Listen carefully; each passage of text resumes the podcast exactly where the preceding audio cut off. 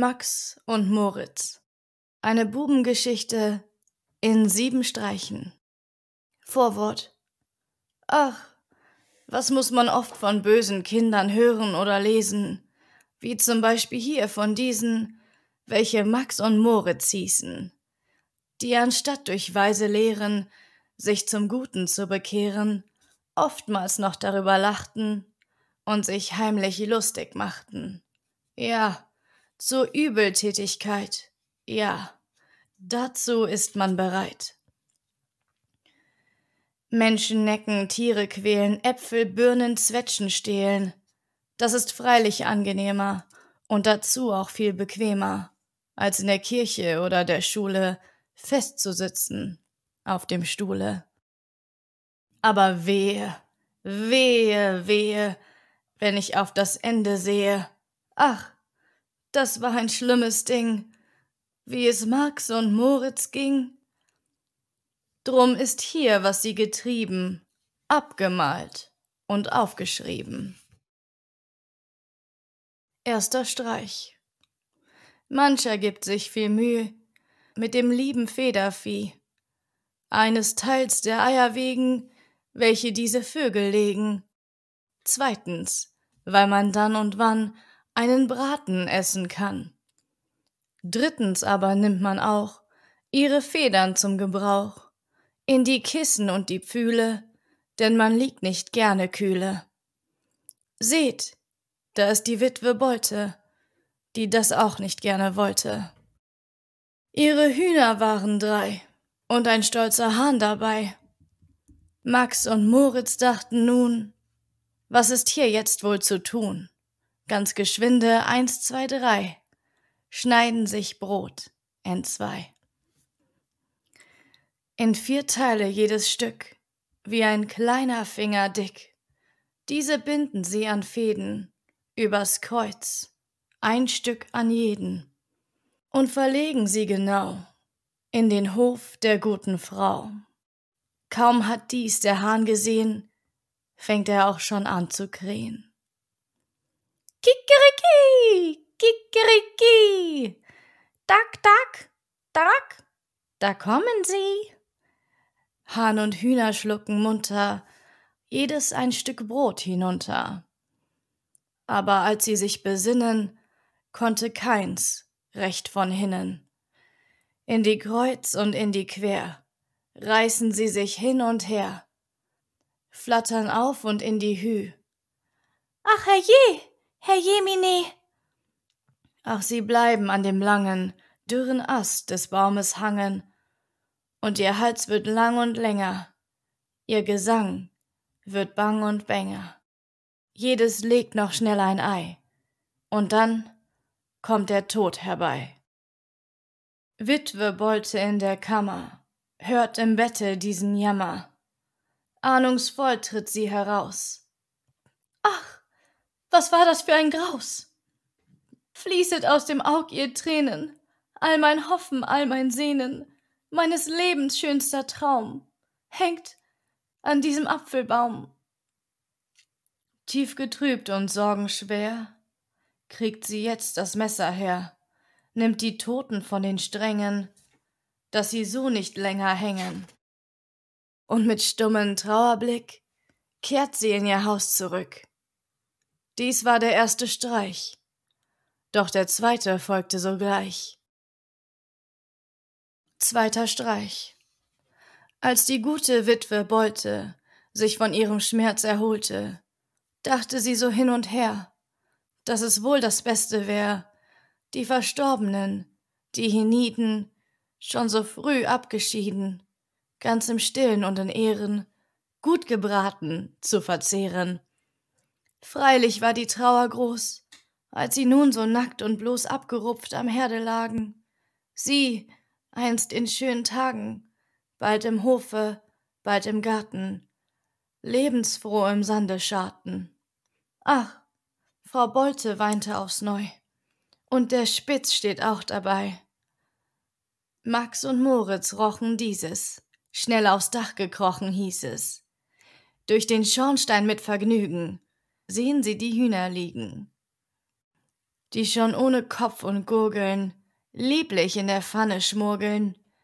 Eben geht mit einem Teller Witwe Beute in den Keller, dass sie von dem Sauerkohle eine Portion sich hole, wofür sie besonders schwärmt, wenn er wieder aufgewärmt. Unterdessen auf dem Dache ist man tätig bei der Sache. Max hat schon mit Vorbedacht eine Angel mitgebracht. Schnuppedidupp, da wird nach oben schon ein Huhn heraufgeschoben. Schnuppediwupp, jetzt Nummer zwei. Schnuppediwupp, jetzt Nummer drei. Und jetzt kommt Nummer vier. Schnuppediwupp, dich haben wir. Zwar der Spitz sah es genau, und er bellt, Ravau, Ravau, aber schon sind sie ganz munter fort und von dem Dach herunter. Na, das wird Spektakel geben, denn Frau Bolte kommt soeben. Angewurzelt stand sie da, als sie nach der Pfanne sah. Alle Hühner waren fort. Spitz! Das war ihr erstes Wort. Oh, du Spitz, du Ungetüm! Aber wart, ich komme ihm. Mit dem Löffel groß und schwer geht es über Spitzen her. Laut ertönt sein Wegeschrei, denn er fühlt sich schuldenfrei. Max und Moritz im Verstecke schnarchen aber an der Hecke, und vom ganzen Hühnerschmaus guckt nur noch ein Bein heraus.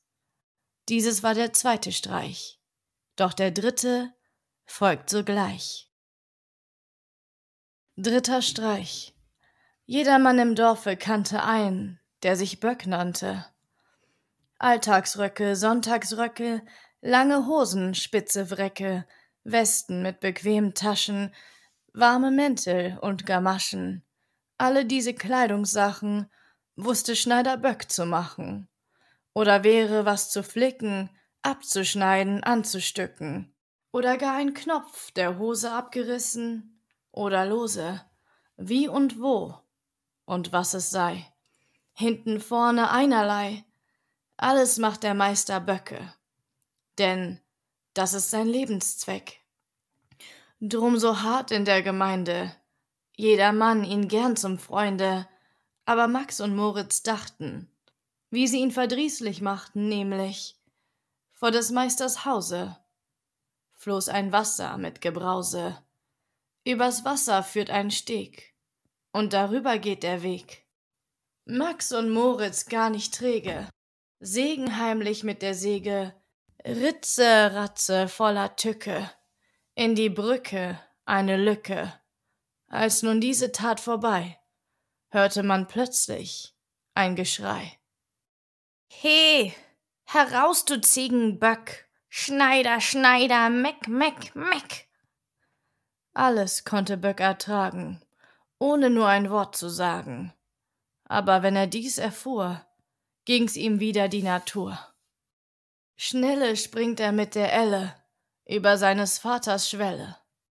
Denn schon wieder ihm zum Schreck tönt ein lautes Meck, Meck, Meck und schon ist er auf der Brücke. Krax! Die Brücke bricht in Stücke. Wieder tönt es. Meck, meck, meck. Plumps. Da ist der Schneider weg. Grad als dieses vorgekommen, kommt ein Gänsepaar geschwommen, welches Böck in Todeshast krampfhaft bei den Beinen fasst. Beide Gänse in der Hand flattert er auf trockenes Land. Übrigens, bei alledem ist so etwas nicht bequem. Wie denn Böck von der Geschichte auch das Magendrücken kriegte. Hoch ist hier Frau Böck zu preisen, denn ein heißes Bügeleisen auf den kalten Leib gebracht, hat es wieder gut gemacht. Bald im Dorf hinauf hinunter hieß es, Böck ist wieder munter. Dieses war der dritte Streich, doch der vierte folgt sogleich. Vierter Streich. Also lautet ein Beschluss, dass der Mensch was lernen muss, nicht allein das ABC, bringt den Menschen in die Höhe. Nicht allein im Schreiben, Lesen übt sich ein vernünftig Wesen, nicht allein in Rechnungssachen soll der Mensch sich Mühe machen, sondern auch der Weisheit lehren, muss man mit Vergnügen hören. Dass dies mit Verstand geschah, war Herr Lehrer Lempel da. Max und Moritz, diese beiden, mochten ihn darum nicht leiden, denn wer böse Streiche macht, gibt nicht auf den Lehrer acht. Nun war dieser brave Lehrer von dem Tobak ein Verehrer, was man ohne alle Frage, nach der Tagesmühe und Plage, einen guten alten Mann auch von Herzen gönnen kann. Max und Moritz unverdrossen sinnen aber schon auf Possen, ob vermittelst seiner Pfeifen dieser Mann nicht anzugreifen, einstens, als es Sonntag wieder und Herr Lempel brav und wieder in der Kirche mit Gefühle saß vor seinem Orgelspiele, schlichen sich die bösen Buben in sein Haus und seine Stuben, wo die Meerschaumpfeife stand. Max hält sie in seiner Hand. Aber Moritz aus der Tasche zieht die Flintenpulverflasche und geschwinde Stopf, Stopf, Stopf, Pulver in den Pfeifenkopf. Jetzt nur still und schnell nach Haus, denn schon ist die Kirche aus. Eben schließt in sanfter Ruh Lempel seine Kirche zu und mit Buch und Notenheften nach besorgten Amtsgeschäften lenkt er freudig seine Schritte zu der heimatlichen Hütte. Und voll Dankbarkeit sodann zündet er sein Pfeifchen an. Ach, spricht er, die größte Freud ist doch Zufriedenheit. Rums, da geht die Pfeife los, mit Getöse schrecklich groß. Kaffeetopf und Wasserglas, Tobakdose, Tintenfass, Ofen, Tisch und Sorgensitz, alles fliegt im Pulverblitz. Als der Dampf sich nun erhob, sieht man Lempel, der Gottlob, lebend auf dem Rücken liegt. Doch er hat was abgekriegt. Nase, Hand, Gesicht und Ohren sind ganz schwarz, und des Haares letzter Schopf ist verbrannt bis auf den Kopf. Wer soll nun die Kinder lehren und die Wissenschaft vermehren? Was soll nun für Lempel leiten? Seine Amtstätigkeiten? Worauf soll der Lehrer rauchen, wenn die Pfeife nicht zu brauchen? Mit der Zeit wird alles heil, nur die Pfeife hat ihr Teil. Dieses war der vierte Streich, doch der fünfte folgt sogleich. Der fünfte Streich. Wer im Dorfe oder Stadt einen Onkel wohnen hat, der sei höflich und bescheiden, denn das mag der Onkel leiden. Morgens sagt man Guten Morgen. Haben Sie was zu besorgen? Bringt ihm, was er haben muss. Zeitung, Pfeife, Fidibus. Oder sollt es wo im Rücken drücken, beißen oder zwicken. Gleich ist man mit Freudigkeit, dienstbeflissen und bereit. Oder sei's nach einer Prise, dass der Onkel heftig niese, ruft man Prosit, also gleich Danke, wohl bekomm es euch. Oder kommt er spät nach Haus, zieht man ihm die Stiefel aus, holt Pantoffel, Schlafrock, Mütze, dass er nicht im Kalten sitze. Kurz, man ist darauf bedacht, was dem Onkel Freude macht. Max und Moritz ihrerseits fanden darin keinen Reiz. Denkt euch nur, welch schlechten Witz machten sie mit Onkel Fritz. Jeder weiß, was so ein Mai Käfer für ein Vogel sei, in den Bäumen hin und her fliegt und kriecht und krabbelt er. Max und Moritz immer munter, schütteln sie vom Baum herunter. In die Tüte von Papiere sperren sie die Krabbeltiere Fort damit und in die Ecke, unter Onkel Fritzens Decke. Bald zu Bett geht Onkel Fritze, in der spitzen Zippelmütze. Seine Augen macht er zu, hüllt sich ein und schläft in Ruh. Doch die Käfer Kritze Kratze kommen schnell aus der Matratze. Schon fast einer der voran. Onkel Fritzens Nase an. Bau, schreit er. Was ist das hier? Und er erfasst das Ungetier und den Onkel voller Grausen. Sieht man aus dem Bette sausen. Autsch! Schon wieder hat er einem Genicke. An den Beinen hin und her und rundherum kriecht es, fliegt es mit Gebrumm. Onkel Fritz in dieser Not haut und trampelt alles tot. Guckste wohl, jetzt ist's vorbei mit der Käferkrabbelei. Onkel Fritz hat wieder Ruh und macht seine Augen zu.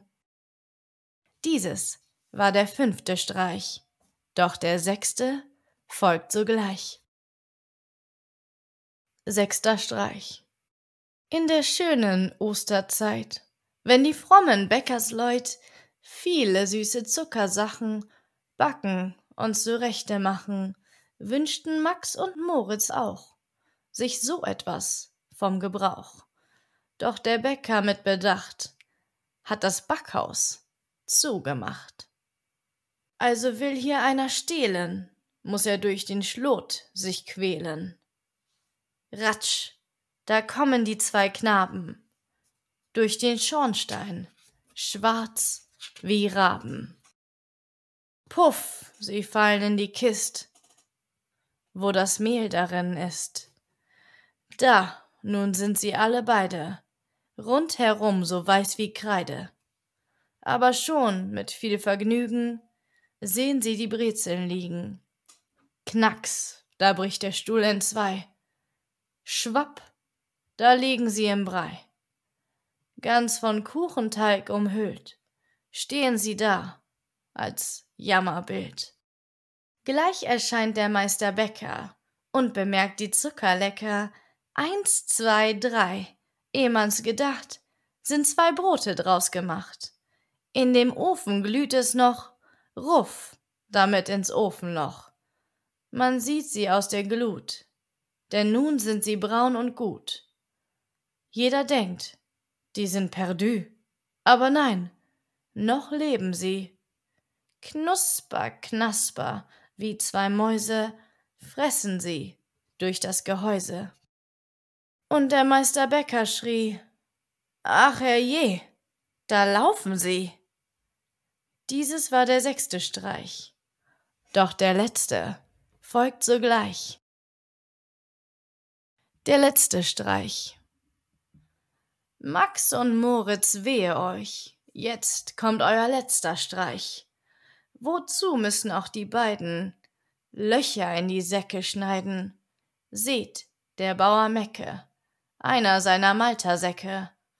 Aber kaum, dass er von hinnen, fängt das Korn schon an zu rinnen, und verwundert steht und spricht er. Zappament, das Ding wird lichter, hei! Da sieht er voller Freude Max und Moritz im Getreide. Raps in seinen großen Sack schaufelt er das Lumpenpack.